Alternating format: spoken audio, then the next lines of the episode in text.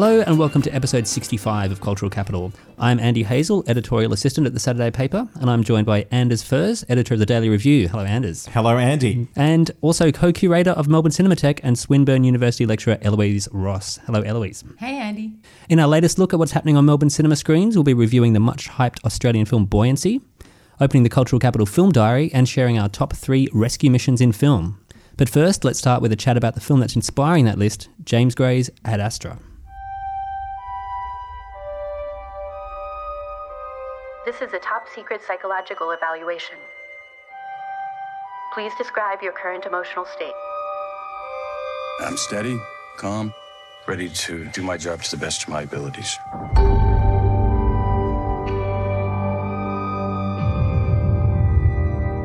I will remain calm. I will remain focused. You look just like your dad there. He was the first man to the outer solar system. He was a pioneer. But there was much more to him than that. Sporadic American filmmaker James Gray returns to the big screen with Ad Astra, his highest budget film to date. Brad Pitt anchors this cerebral sci fi, playing astronaut Dr. Roy McBride. We are somewhere in the near future. Roy's father, H. Clifford McBride, Tommy Lee Jones, has gone off piste somewhere in the vicinity of Neptune. It's been 16 years since he has communicated with anybody, but a series of surges are emanating from his last known location, causing electricity on Earth to momentarily shut down. One such surge leads to chaos in the film's opening scene, a stunningly shot sequence in which Roy navigates a power failure while performing repairs on the Earth's ginormous space antenna. After this incident, the powers that be task Roy with flying to Mars, where he can send a personalised message to his father and hopefully draw a response. We quickly discover that this stoic astronaut has some severe daddy issues. His father, fated as a hero of astronomy, was rather distant towards his son. These events occurred decades ago, but are clearly still an unexamined sore point for Roy, who begins to, the film suggests for the first time, finally process their strained relationship as he journeys first to the moon, then Mars, and finally Neptune. Gray deploys some beautiful imagery, a quiet and subtext free voiceover from Brad Pitt that inevitably recalls Terrence Malick's use of the form, and a soft soundtrack in the service of this film, which is committed to exploring this father son dynamic with a near laser like thematic focus. Eloise, were you moved by these intergalactic emotions? I was so moved. I, what can I say, love a movie about a sad man. And I had several sad men in this movie to satisfy me. anyway, I think I will come around to some perhaps more um, cogent thoughts. But shall we just hear from Andy first? Uh, yeah, I thought this was mostly successful. Um, I s- to, in preparation for this, I watched Gray's previous film, The Lost City of Zed, which is, has a similar sort of a wide scope and real commitment to creating a, in, in, like an immersive environment. That was one of the, the strengths I thought of this was like the actual sense of realism of being on the moon and Mars as these functional workplaces with residents, which was something I don't remember seeing before, and it was just so fantastically depicted.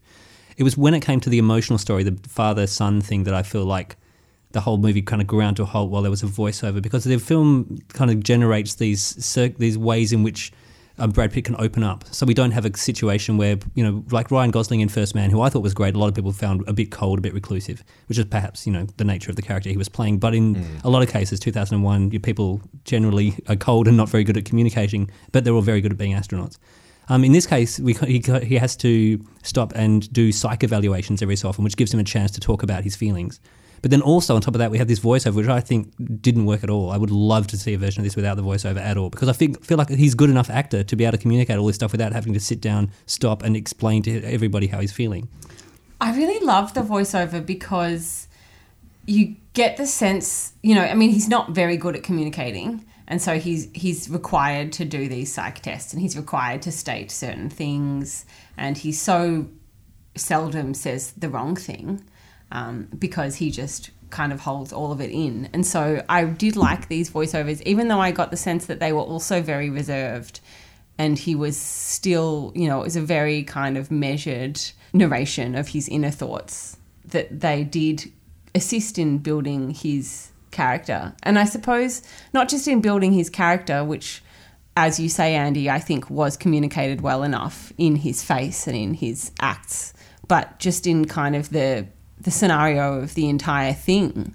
You know, going to space and being this person who holds this classified information and um, is sort of trying to navigate a whole range of, of things. I, I really enjoyed the narration. I don't know, I thought it brought, yeah, just a richness to the film that it might not have had otherwise. Mm, I thought the psych tests were enough. I felt like I got to know him really well through those sort of forced admissions of his emotional state. I mean, that's true, but I don't think it was just about getting to know him in that sense. I feel like it was bringing this other level to it. I don't really know if I've thought about that quite well enough, but um, in order to like define what I think it brought. But Mm, interesting. It does. I mean, the voiceovers do contribute to what I found. I guess what I resisted when I initially watched the film, and what I'm now sort of maybe beginning to have second thoughts about, were but this idea that it really is all. Uh, all in the prism of of this Brad Pitt's character and his relationship with his father. So all- all of this space exploration I mean, I to say that it gets it gets funneled it through this relationship. Um, so all of these beautiful, stunning images, and like his camera work is just in, like it is gorgeous um, to watch. But it's very odd and kind of recalled for me um, the Christopher Nolan film Interstellar. Yes, in, yeah, yeah. In the way it channels this the vast expan unknowingness expanse of the universe into one man's subjective uh, deeply personal relationship.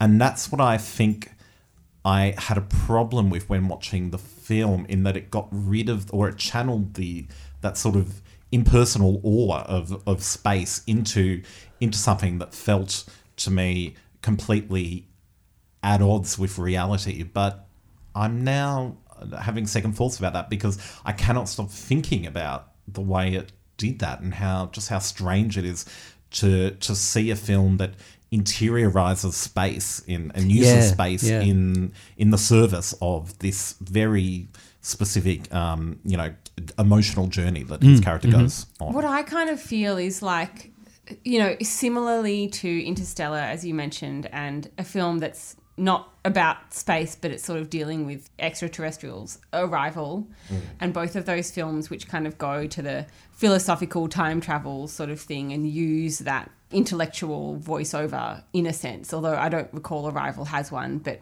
it kind of uses that idea of time travel as mm. the interiorization of what space can mean for us.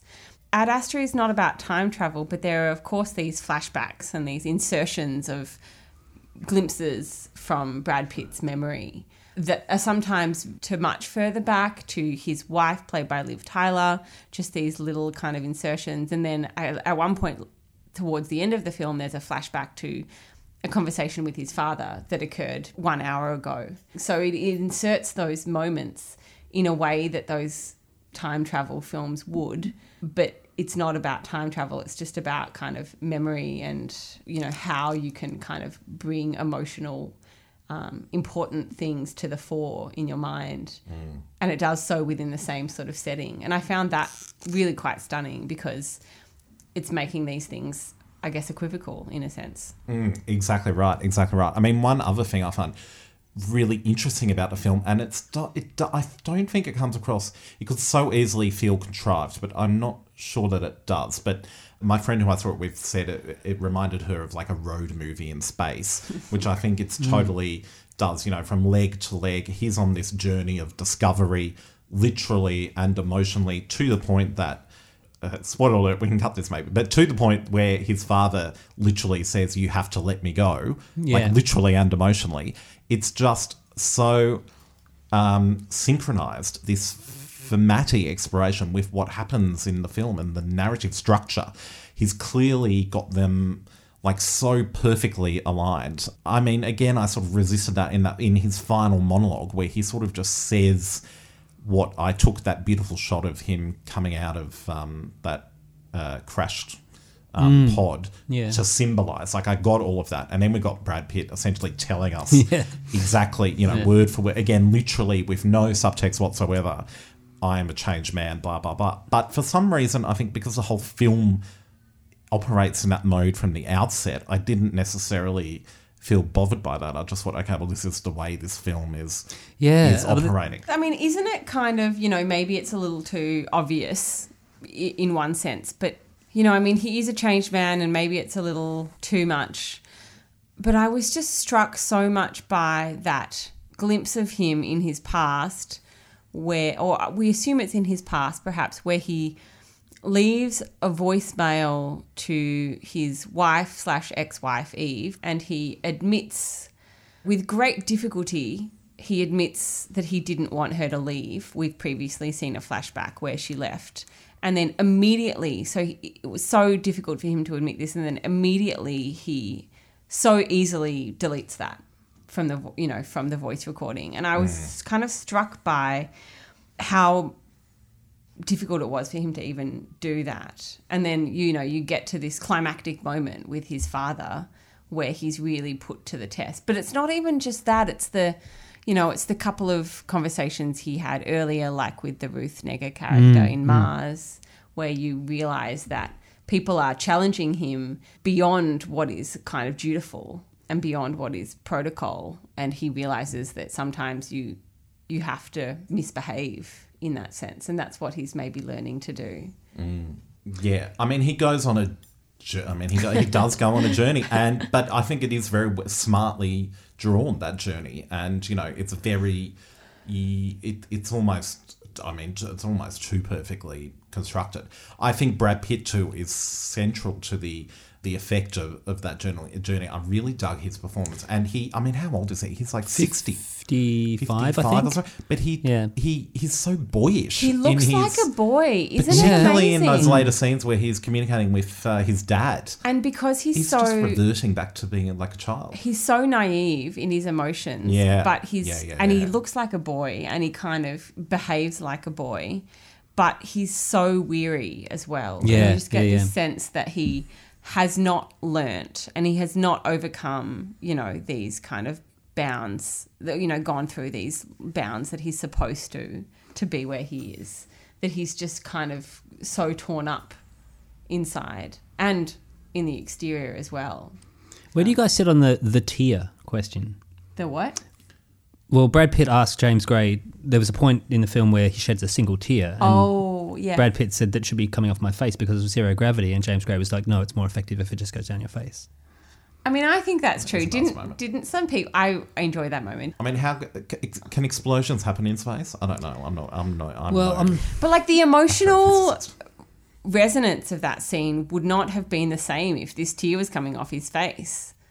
Essentially, No, it And wouldn't. It would be like- yeah, yeah. I think it's fine. Exactly. I think it's fine. because there were other moments. I don't know much about And I physics, but I do understand that if you're deciding to stop for a, a craft that isn't responding, you you're going to have to express a similar amount of energy backward to be able to stop, and it's going to take a similar mean, amount of time. true, So and but I wasn't thinking all of those things when I was watching the I mean, the movie. the only time I my disbelief was pushed was when he goes through the ring of Neptune with the oh. you know, floating through with. The, I mean, it was cool, but it, it looked make me go, awesome. Oh, yeah, okay. it was the equivalent of Orlando Bloom surfing down some stairs in Lord of the Rings, once firing Yeah, arrows, right, basically. right. Yeah. Oh, Also, some interesting, if ultimately inconsequential, little battle things going on, like the lunar Oh, yes. pirates and the space baboon.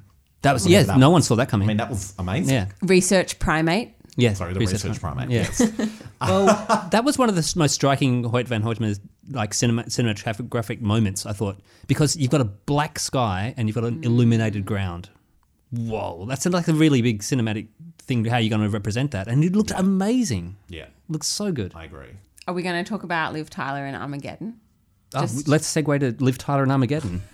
Well, I don't know. She just has a really important part in my cinematic association of space movies and disaster. There was a lot of kind of leftover melancholy Also, dad issues. I don't know. Probably. I feel like I'm clutching at straws here.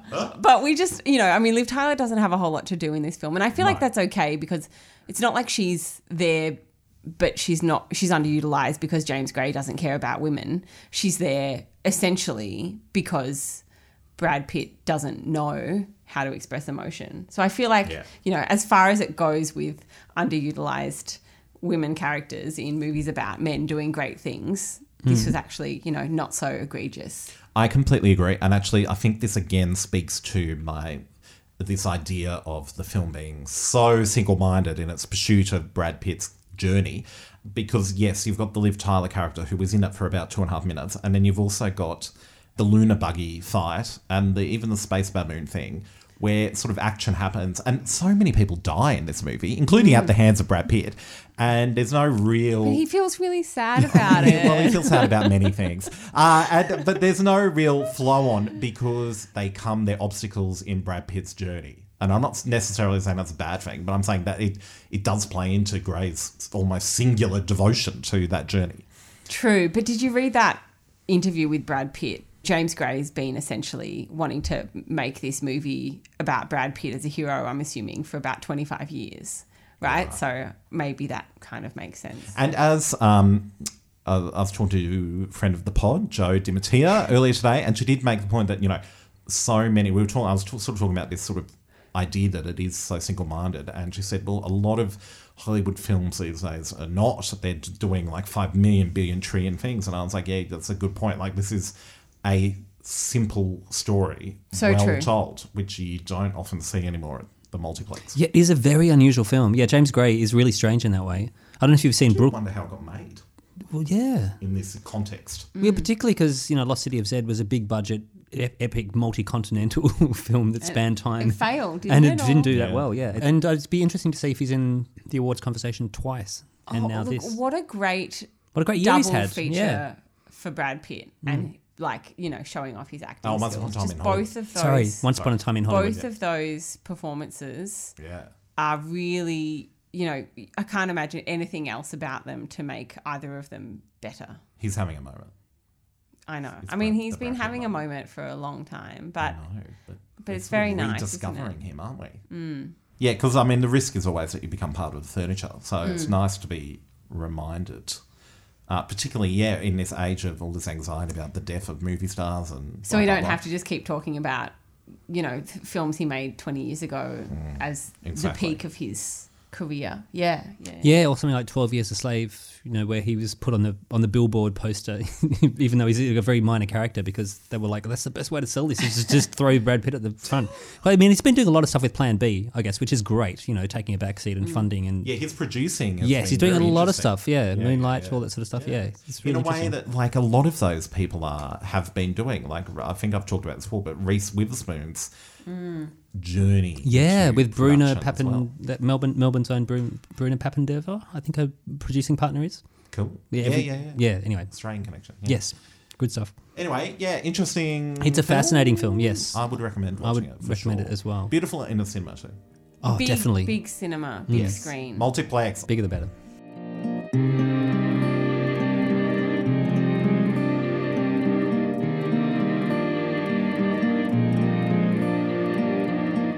Which brings us to this month's Cultural Capital Film Diary.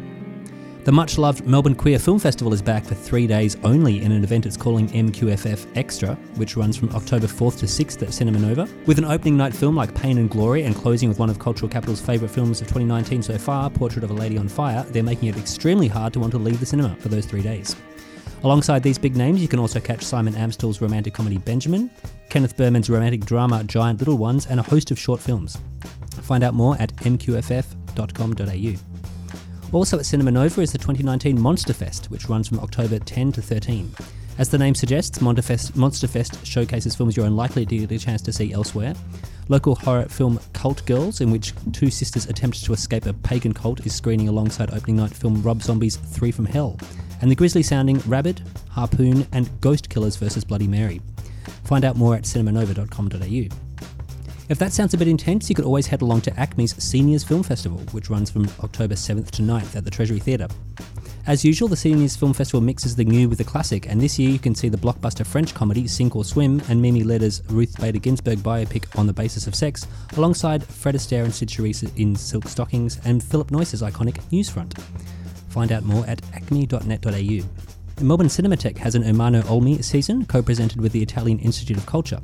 It runs from October 2 to 16, and you can see some of the Italian director's better known films like Tree of Wooden Clogs and Il Posto, as well as some of his lesser known efforts. Find out more at melbournecinematheque.org. Finally, the Astor Theatre will be screening Apocalypse Now Final Cut until September 28. A double bill of Harvey and The Last Weekend on September 29, before giving all the Joaquin Phoenix you can handle with a run of Joker almost daily until October 15. There's no excuse for not being able to answer the question that will constitute at least half of the global film conversation for the next month. So, what do you think of Joker? Find out more at astortheatre.net.au.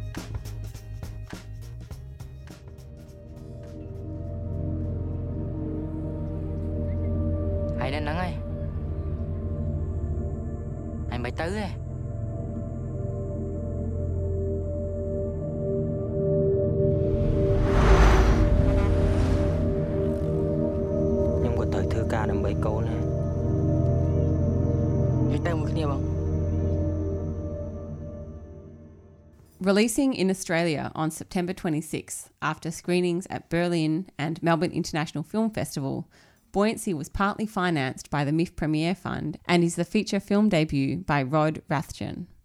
The press release states that it is the very first fictional feature film about the horrific real life phenomenon of slavery on Thai fishing boats, and it aims to be worthy of that position by embedding it with an emotional rawness and a documentary like realism. As a narrative, Buoyancy follows 14 year old Chakra, played by Sam Heng, who travels from rural Cambodia to Bangkok to work in a factory.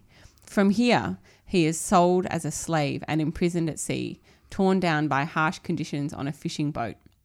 It's received many accolades so far. Anders, how did you find it? Uh, well, it's a very tense film, and I think a lot of its success does come down to this magnetic central performance from Sam Heng as this teenage boy who is striving for something more for himself. So, as the film begins, he and his family, he's sort of it's what he's fertilizing rice crops. Basically, he gets paid with like rice for dinner and like a bed to sleep in, and that's about it. Very impoverished life in rural Cambodia. So he he wants to get paid for his work, uh, and so he decides to, as you say, go and what he he thinks he's being taken to a factory, but instead he ends up on this Thai fishing boat. Um, Rathjen deploys this observational style in sort of capturing all of these events that I think really suits this material. And the events mostly, I think with a couple of exceptions, don't feel completely contrived. And uh, as that press release says, and I agree with it, you almost do feel like you're watching a documentary. It's got it's got a real realism to it, um, particularly all of these scenes on the boat. Yeah, he's an interesting character, Heng. He's smart. Um, Heng's character, he's smart and he's put into this awful position of being the sort of sadistic ship captain sort of favourite on the boat, being ushered under his wing, despite the fact this is a guy who doesn't think twice about throwing people uh, overboard, wrapped in heavy chains, all of that kind of stuff. So, look, it's very worthwhile material, particularly thinking as Australian um, audiences and as a film that has been funded through Australian filmmaking systems, um, and just thinking about our position in the region. And as the film's end title suggests, an estimated 200,000 people are enslaved in the contemporary Thai fishing industry, which is not happening very far away from us here where we're watching it. So the director said his goal in making the film was to raise awareness, and on that level, I think he's wildly succeeded. If ultimately it is rather predictable, but it's it's well made, and I was very grateful the film did not end the way I was expecting it to. Instead, he took a, a different um, different approach right in the final shot, which I very much appreciated because I was about to start groaning, and then I didn't. I was like, oh, you know what? Yeah, good. Uh, what did you think, Andy? Um, I guess I got a pretty different take. I actually thought it was quite cinematic, and it was almost so well shot, and Lawrence English's score was so moody that it kind of almost overwhelmed the content. I thought, which I didn't really mind because it is, you know, it's very well shot. It's like the beautiful overhead shots of the boat. There's, a lot of shots of fish, like tiny fish. The fact that they're not even catching fish that people eat, it's like for dog food, Yeah. is interesting. And it's not a sustainable fishing practice. and it's not a sustainable employment practice either with this um, throwing people overboard sort of tendency of this sadistic ship's captain, which I thought really undermined it. I was like, this feels much more like a plot development. I don't understand why someone would be so willing to just kill people. Yes, I agree, and I knew that his friend and mentor was in trouble. Yeah. Well, like, a- as soon as they established that bond, I was like, "Oh, he's not going to survive very long." Yeah. So it, it sort of becomes like one by one. It is, yeah, and it's a weird off. thing to do. Yeah, yeah, yeah, yeah. It's- I agree. Anyway, but yes, sure. Okay, so if he's this particular captain is especially sadistic and psychotic. Um, but uh, you know, yeah, you're right. His face, the face of Sam Heng, is is remarkable. Like he's just so impassive. He's slow to respond. He's kind of like you just really, really empathize with him. But the fact that the whole thing is driven by the fact that he wants he's 14 years old and he wants his dad to pay him for the work he's doing. So there's this whole capitalistic trigger for him to leave to get paid 8,000 baht a month to work in a factory in Bangkok, which is what he thinks is going to happen. And then he winds up on this boat. Is it capitalistic or is it about like just general, you know, civil human rights? Well, exactly. I mean, I mean, his dad said he says, you know, I should be paid for my work, and the dad's like, well, you're getting a bed and Mm. rice for dinner. What more do you want? Um, but I, I mean, surely he wants more. Like, I, it's a completely understandable why he wants to leave those awful conditions. I mean, he devolves into even worse conditions. Yeah, but yeah, yeah. He, I think it was a completely justifiable decision. Don't you? I mean, Um, you can't. Partly, but everybody around him's okay with it. I mean, it's not going to be that way forever. It's just because he's 14. I think I got the impression that once he's older, like his older brother, who he's going to work for at some point, mm. and so maybe he thinks he's going to be exploited in a similar way, or he feels exploited for good reason. Mm. But maybe he thinks his older brother, who's going to start a business, is going to employ him and exploit him in the same way. Mm. So yeah, that's un- totally understandable because I guess that's not happening to his friend who he's also planning to move to Bangkok with for a while. I thought there was a huge amount of talent on all sides in this film. I thought it was great, really, really well shot, well paced.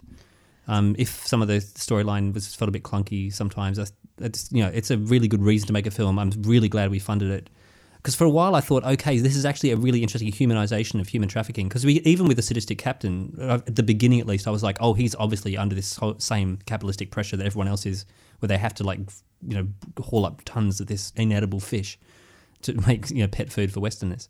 But then when it started taking these turns, I was like, oh, I don't know if I can quite Yeah, I agree. I yeah, agree. go along with it as- as I was. It possibly could have benefited from some more explora- further exploration of those sort of broader structures that are governing why they're like, why is he sadistic, or why is there a reason? Yeah, well, there's that, and also there's a language barrier I think between them. There's like he's Yeah. the, this Thai and Cambodian, and so I think there's probably some sort of other cultural stuff there I didn't quite pick up on. Um, but you're right. There are some really cool.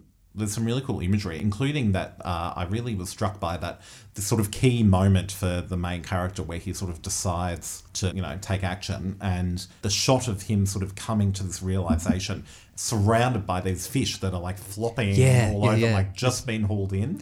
That was kind of it remarkable. actually reminded me of a film we talked about previously on the podcast, Amiel Courtin Wilson's Ruin. Same. parts. Yeah. Same. Well, I mean, I say same. I didn't see the film, in case that's not clear, but I was reading about it. I wanted to bring this up, Andy, because you mentioned the music being somewhat overbearing, and I read Oh, an no, it was good. It was atmospheric. It was kind of like one thing. He was very, Right. very good at making that mood. Because I read an article in the Sydney Morning Herald on the weekend, written Yeah. by Stephanie Bunbury. It was a, a review of the film and an interview with Rathjen, uh, the director, who Mm-hmm. said that he doesn't like when films have music that like direct the emotion and just kind of you know try and tell the listener what to think and that he the, the quote he gave i really liked he said i just wanted to have the film breathe with the music and I thought that was Mm, a really beautiful quote, and I'm I would like to hear the music and well to see the well, film now. it's yeah, it's, it's quite integrated into the sound design, which I thought was really good. Um, Okay. It's like it's just kind of big tones. It's almost a weird, almost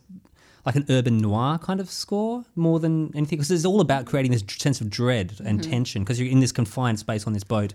People are dying. There's like you know no one's having a good time. And he's really, really good at that. And so I thought Lawrence English did a great job. But it is kind of, if you were to listen to the score, it's going to be like a lot of very similar motifs, I think. okay. Which I don't think is a bad thing. I think Mm. it's just what, what he did and what the film benefits from. Yeah, Yeah. interesting film. Uh, yeah, so that comes out This this. Thursday. this Yeah. Thursday. Yes. This Thanksgiving, the toys are back in town Woody saves the day again! and just trying to get home. It isn't a real rescue without Buzz Lightyear. in one piece. Um, and so we're going to close out this particular episode with our top three rescue missions in film, which is, of course, inspired by Ad Astra and Brad Pitt's sad journey to Neptune. I'm excited. We haven't had a top three in a while. Yeah, it's been a long time. It's been months and months, actually. And so there are a lot of different ways you can see rescue missions. There's um, people trying to rescue family members, as we saw. There's people trying to rescue um, animals, astronauts. There's all sorts of stuff. Uh, themselves. themselves from themselves. yes. Um, Anders, could I begin by asking you what you, how you approach this and what you considered for your top three? Uh, so I was quite hard actually because I wanted to sort of branch out from well-made American action films, which could easily be this whole list. So I've included them there as well, but um, I've also gone a little bit more esoteric. Uh, Great. In, in think maybe too esoteric. I don't know. Uh, but um, in thinking about the process of recovery of of going on a mission and what separates a search and recovery from something that can have far more deadly consequences. Sure. Mm.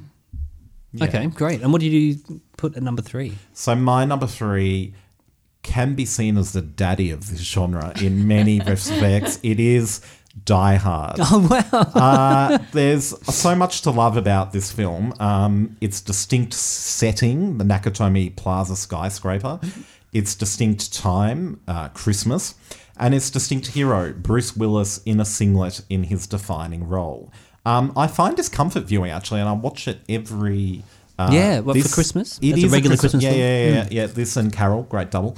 This and Die Hard number number two actually. I just want to interject and say that I watched Clueless last week, and Clueless is a Christmas movie. Oh, is it it? is too. Anyway, Why don't people not talk about this more? This is great. PSA: Clueless is a Christmas Oh movie. my I god. love the Christmas movie discussion so much. Is that are we in November yet? Almost. Um, all of that aside, it's comfort viewing. The screenplay is so sharp. Oh, God, it's good. Yes. Yeah, yeah. The dialogue, the action. There's not a wasted minute, and just Bruce's relationship with you know the ineffectual cops, all of that kind of stuff. His wife. The action is just so well shot. I love Alan Rickman's Oh, campy my performance. God. Yeah. Uh, it all just kind of works on all of these, just I guess, technical levels, and on the level of an entertaining uh, search and rescue film. It is, you know, up there as, as one of the greatest action films. I think greatest American. yeah, I'd say the best. films, Yeah. anyway. it's my number twenty-seven of all time. Yeah, Oh. his and Bonnie Bedelia's relationship, I feel like, just sets this above every other thing in the genre. Yeah, I agree. Because ostensibly he's meant to be rescuing these hostages, but then really it's actually so about so much more. It's about a man trying to save his his marriage. It's about all this other stuff. And when Rickman starts walking around talking like he's just come from a classics lecture at Oxford University, it's just genius. It Yeah. is great. Yeah, yeah, Yeah, yeah. and that backstory to this film is phenomenal as well. That like Frank Sinatra was meant to play that. That I didn't know that. Well, it's actually a sequel to a '60s that film. today. Yeah, did you? Yeah, right. Because he had, he had to say no to it because it was a sequel to some film he'd start, started in like the mid '60s, and so it was meant to be. it- Willis was was only going to play it if Frank Sinatra said no, and Frank was like, "Yeah, I don't think I should play this role." Ah. Uh, anyway, that's Die Hard. Fantastic choice. Hello. Um, well, my number three is The Man Who Knew Too Much by Alfred Hitchcock from 1956, which is so I don't know if I've done this properly. Anyway, you can all poo-poo my choice if you song. to. Sorry, who's rescuing who in this film? So this, I mean, well, this is the quasi remake of Hitchcock's own film from '34, starring Peter Lorre. This film is about James Stewart and Doris Day who need to rescue their son. It's Ah, a clear-cut rescue narrative, and their son gets kidnapped and they don't know who kidnapped him. And so they like they're in Morocco and then they go to England to London to find the son. I don't know how they find out that he's there but anyway they do. And on the way they also rescue I think the prime minister of I don't know Denmark maybe? Because they go to this opera performance with this orchestra and it's this fantastic sequence. Oh, it's yes. very tense you know in um, Royal is it in Royal Albert Hall? And they watch an orchestra and there is this behind the scenes talk that someone is going to shoot this prime minister of Denmark or whatever it is at the big cymbals clash. And then at that cymbals clash Doris Day screams. And so her voice kind of interrupts this assassination. What I essentially love about this is that it is a rescue mission film, and the thing that achieves the goal of rescuing the son and also, you know, this politician is Doris Day's voice. So she screams and foils the assassination and then later on, you know, in that very famous sequence, she sings Que Sera Sera in the an embassy house and unbeknownst to her, I think her son is upstairs and he whistles back and then they find out that he's there and they rescue him. There's a lot of incredible, I mean, you know, like so many Hitchcock films, set pieces in this film and it just I've seen it quite a few times, and I think it is really, you know, really incredibly well made and affecting. That's my number three. Great choice. Rescue mission films. I'm so glad we got a Hitchcock in here. Oh, good. uh, my number three uh, is uh, not a Hitchcock film. Um, when Carmen and Juni's parents, Ingrid and Gregorio Cortez, are captured by Alan Cumming's criminal mastermind, Floop, the kids have to go on the road and become spy kids. oh my god! Robert Rodriguez's Spy Kid caper. I really, really thought this was should get a mention because it's a great example of um, sheer visual ingenuity. This film is like full of crazy things. It's like it's like living in a bowl of candy or something. It's so bonkers and over the top. And all the adults behave like children, and all the, and the children kind of have to become adults and save their parents. And it's just it's just kind of like ludicrous situation after ludicrous situation. And I really really like this because the kids were just just felt like they'd never been near a Disney studio before.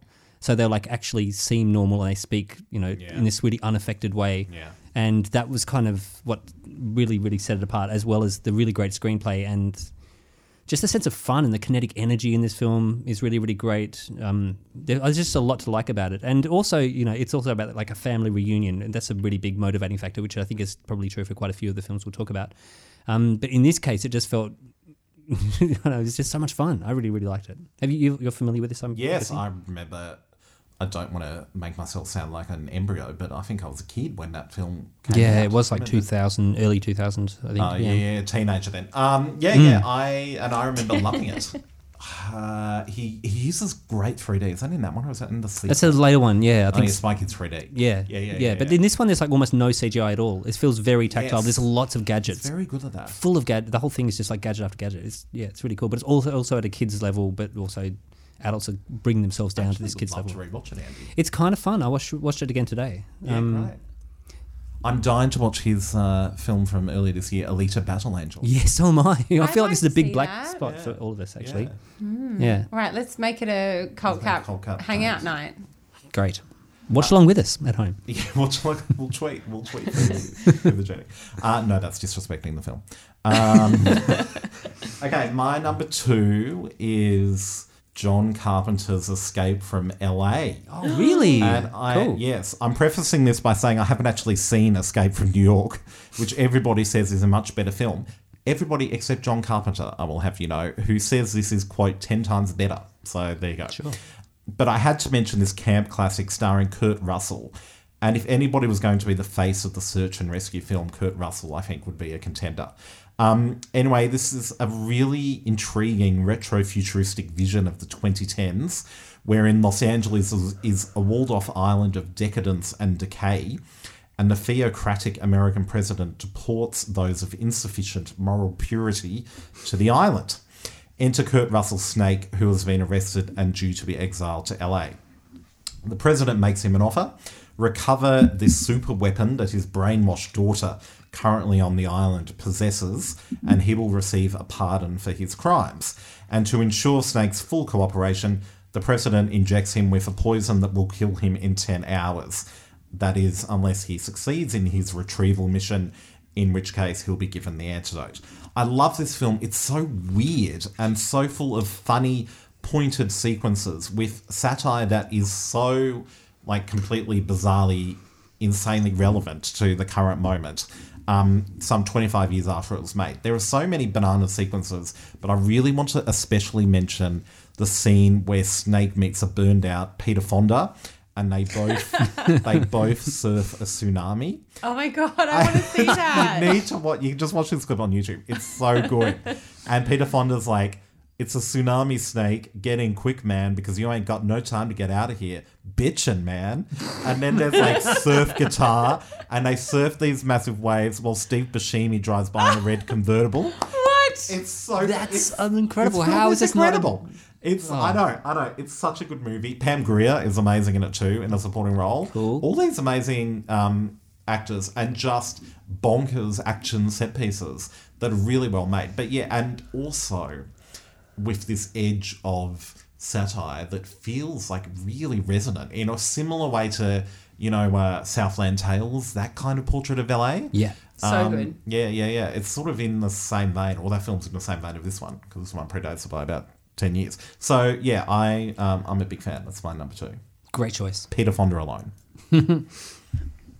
Um, my next choice is Ball of Fire, the Howard Hawks film from 1941. So the setup is that yeah, there's these eight kind of, you know, fuddy-duddy old men who are writing an encyclopedia and Gary Cooper plays one called Bertram Potts and he is writing the entry on slang and so he goes around and tries to find out what some of the street slang is and then he finds Barbara Stanwyck, who plays Sugarpuss O'Shea, um, singing in a nightclub. This is your Twitter name. This is my Twitter. This is where it all name. comes from. this is where it all comes from. Okay, Sugarpuss. O'Shea um, from Ball of Fire. And so she sings this song called Drum Boogie, and it's fucking so good. Anyway, so he writes down Drum Boogie and then like tries to put it in his encyclopedia. Anyway, essentially, Sugarpuss O'Shea is a gangster's mole, and she's engaged to this guy called Joe Lilac. But then she gets in trouble, and so because Joe Lilac is in trouble with the cops, and so she seeks refuge in this house, you know, where these eight fuddy-duddy old men live. And it's supposed to be a rescue mission by Joe Lilac and his gangster friends to rescue Sugarpuss O'Shea from the house. But at some point in the middle, it switches tack and becomes a different kind of rescue mission when Sugarpuss falls in love with Gary Cooper's character. And the new goal becomes to rescue her from the gangsters um, and bring her back to the house. So it has a couple of different things going on here. I mean, of course, you know, the not so subtle suggestion is that Sugarpuss will, in fact, rescue Gary Cooper from the house and marry him and you know they'll go away forever. Um, however there are so there are a couple of things going on here. There is some action. There's great fashion. There's my babs of course who i love so anyway this i would i would put in the rescue mission category Sounds great. film. Is she the titular ball of fire? yes Right. she is Um, I'm going to stay in a similar sort of era with my number two, which is uh, not a rescue film in itself, but a film about a rescue mission and how one is ex- can be exploited by the media um, at the expense of the people involved, and that is Billy Wilder's 1951 film Ace in the Hole. Ooh. Because you know, being a journo, it's some film that I readily associate with. Um, so it's about Kirk Douglas, and he plays this uh, ex big city tabloid journo who's kind of stuck in this um, backwater Albuquerque newspaper, and there happens to be a um, a mine collapse, and so this suddenly becomes this global, this like national story, and so he kind of goes in and begins to try and you know exploit the family connections and contacts the guy you know who can he can hear when he goes into the mine shaft, and gradually outside this literal circus starts building of people who just want to come and look at this tragedy unfold. Uh, there's like a Ferris wheels. There's people selling food. There's all sorts of crazy stuff going on. Families turning up, um, and uh, everyone's kind of got this very selfish uh, connection with it. Um, but Billy Wilder uh, just basically keeps this um, film t- telling a big, much bigger story about the state of media and the state of of, of like American culture, essentially. And so it's an extremely bitter film, um, but also really funny, really well written, really well acted. And this rescue mission kind of ends up becoming this this sort of story about how humanity is just kind of exploited to the nth degree by um, people such as Kirk Douglas's journalist. Um, and I just thought it was really, really great angle on rescue missions, um, even if it's not a rescue mission film itself. I would call it a rescue mission film i mean you know we're defining it ourselves and That's true. I guess have we the are, yeah. power i love that film Yeah. it's It's so brutal yeah, it's it's really draining. You know, you might not think that it is, but but Mm. it is when you sit with it for two hours and just get to that point. but yeah, it's such a trip.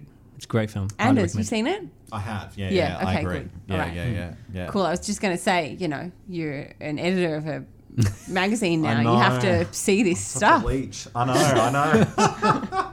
Um, cool. Kirk Douglas, Mm. 103 years old. Uh, Swoon. Shout out to Kirk Douglas. Uh, Andy, you've inspired me to swap around my honourable mention and my No. number one. Because my number one, my newfound number one, has Kirk Douglas. So that's why. So we'll keep the Kirk Douglas momentum.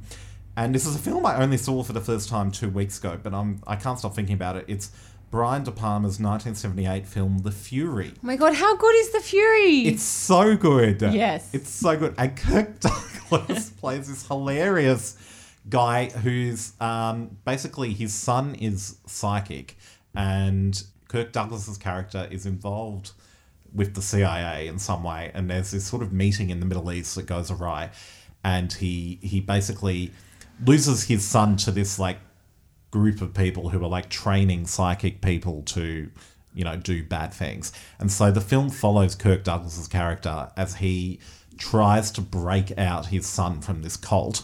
Concurrently they're also trying to get this teenage girl Gillian uh, who's got discovering that she has psychic powers too. So you've got these two narratives going on. But kirk douglas is so hilarious in this film in such a weird, interesting role.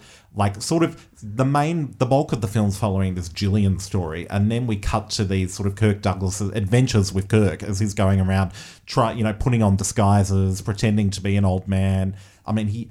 He's very good looking for like sixty. I think he's like sixty or something in this film, but he's he's very good. Look- anyway, so he he puts on all these hilarious disguises and tries to get closer to this cult to try and like free his son. Anyway, it all ends up in this crazy, hilarious final scene, and the final image is like crazy. It'll stick with you. That's my number one. Honorable mention to Bertrand Bonello's Nocturama, which is so good. such a fantastic film, and the second half of which follows a police operation, um, much as w- a search and rescue film would. However, in this case, it's the exact opposite, and basically, they, I mean, you've got to see if you haven't seen the film, see it. But basically, things you you're left in no doubt who has the real power in contemporary French society, and it's not these teenage rebels. So Mm. it is Mhm. quite shocking, really, what happens in the film, and just kind of the- like you know, it's. I mean, it's got a similar kind of like deflating ending, I suppose, to um, Ace in the Hole. Oh, right, sure. yeah, You know, where Yeah, yeah, you're yeah, just yeah. like, oh shit, you know, actually stuff does suck. Yeah. Mm.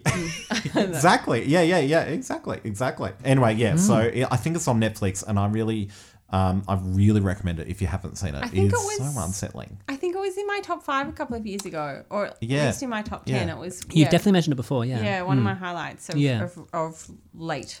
So I think it earns a Cult Cap recommends. It oh Alongside fantastic. Embrace of the Serpent. Mm. It's almost like post search and rescue. Mm. And I wonder what and I think it says interest that that change says interesting things about um, the role of state power in the 21st century.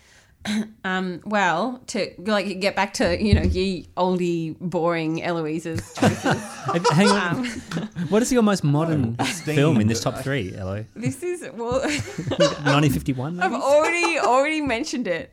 Um, my number one. Uh, this was this. Pretend there's no order to this. This Okay. is ju- just at the bottom of my word document. Is King Kong Oh, sure. of course. That's such a good choice. from 1933? Louise, love it. I mean, this is you know, it's a it's a saving the damsel in distress narrative, like no doubt about it. You know, it's one of the classics, um, and that is you know kind of what I was trying to avoid, I guess, in this like rescue mission category was just doing all saving the damsel in distress, and I don't think I've done any of them. Although you could argue that both films could be read that I've mentioned before could be read in that way. So this is an RKO film from 1933. If you haven't seen it, you absolutely must. It is so much better than the what's his face version of Peter King- Jackson? Yeah. How does it compare though to Kong Skull Island? Oh, good question. Oh, I didn't see Ooh, that. well, that's very interesting. It's got lots of miniatures in it, and I fucking love miniatures. So I can say Yeah. it's it's better immeasurably because of the miniatures. We all know the story of King Kong, and that the men, you know, they're intent on saving Anne, played by Fay Wray in this version, um, and that that famous last line, it wasn't the airplanes, it was Beauty killed the Beast, is actually. You know, it's poetic, sure, but it's actually wrong. You know, the idea is that the men who wanted to control him and control the women in their society led to the Kong's demise. You know, that's the narrative. So the the idea is here that the men weren't actually saving Fay Wray from anybody, and that they carried out their rescue mission ill-advisedly, um, and they didn't have necessarily they weren't clear thinking. They were just obsessed with their own masculinity and shit. I mean, I feel like it's not necessarily essential to the narrative, and there is an element of me being aware that perhaps I'm reading into it. But I do think that even in 1933, in this film that is essentially like a pretty classic, you know, studio picture, that there is an element there of these men being criticized for their actions. And that, you know, the uh, suggestion is that rescue missions should not take place necessarily in that classic sense. Yeah, that is interesting. I love it so much. Did you have any honourable mentions? Picnic Hanging Rock is a nice option of a, a really static rescue mission that doesn't go well at all, and that that's kind of like a really nice take on you know the genre as it is. Yeah, that's a great choice. Mm. Anyway, Cool. Picnic at Hanging Rock. Well, my number one is uh, I've gone with a single film, but I could have gone with an entire series. It's Toy Story. Every single film is a rescue mission, essentially, and all of them are like not only tell a, a rescue mission of like trying to save a toy or re- reunite a family as they are, you know, even though they're not you know, related in that traditional sense, but they also just brings in every single major philosophical question you might have, like what is the purpose? What is my purpose? What do I do? Why is why does life? Why is life? Is essentially like the big question of Toy Story four. But I think it hit its peak at Toy Story two, which is my particular what I'm singling out. My favorite too. Yeah, we introduce we're introduced to Jesse. We're given like Woody is uh, injured, Sarah and then McLachlan yeah, well, yes, nice one. um, needed to win the Oscar. I will never shut up about that. so please, Fucking Um, Phil Collins. I don't know what you're talking about. Oh, the music. the, okay. yeah, Sarah McLachlan would. Oh, yeah, I would love to see her win an Oscar. Um, yeah, Joan Cusack, what a great voice artist. I mean, there's so many things to love about this whole series, but this particular, I think, Toy Story 2, or maybe it's because of the first one I saw, but I think it still stands up the best. Uh, it's basically the premise is that Woody is uh, stolen by a toy collector, and then the toys decide to go and rescue him. And so there's a lot of like nail biting escapes and close calls and this sort of stuff. But at the same time, it just managed to bring in so many things, uh, so many bigger issues, and deal with them in such an intelligent way that you barely notice it unless you kind of pause or you reflect on it afterwards because it's such a, a well-paced um, thrill ride of a film. It has aged quite well visually. Um, the effects, I think, in Toys, the original one, you know, it's impossible to go back and do a remaster because you kind of would have to remake the entire film. Um, but also, I think Toy Story Two is just is just so well paced. It's full of twists and surprises, and so many other things. So many other aspects of this series have become a bit cliche now. That they were obviously working against that when Toy Story Four came out. Um, but I just think it's top tier.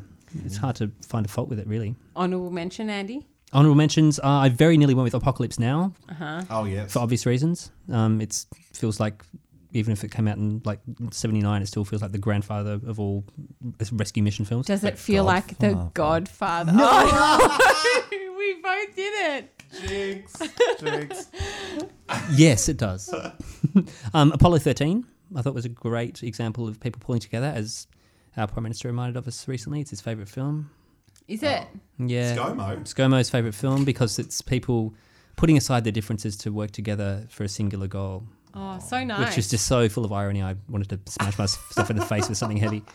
Anyway, um, I haven't seen Saving Private Ryan, but I gather that's a very good rescue mission film too. Oh, yeah, that's all right.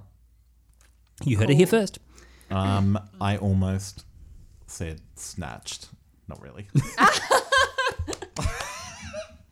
so good. Wow. For those of you who might not remember, Snatched is what I made Andy and Anders come and see when something much more serious was sold out at Westgarth one day. and we reviewed it on the pod. Look, it's always good to have a reference point. it is.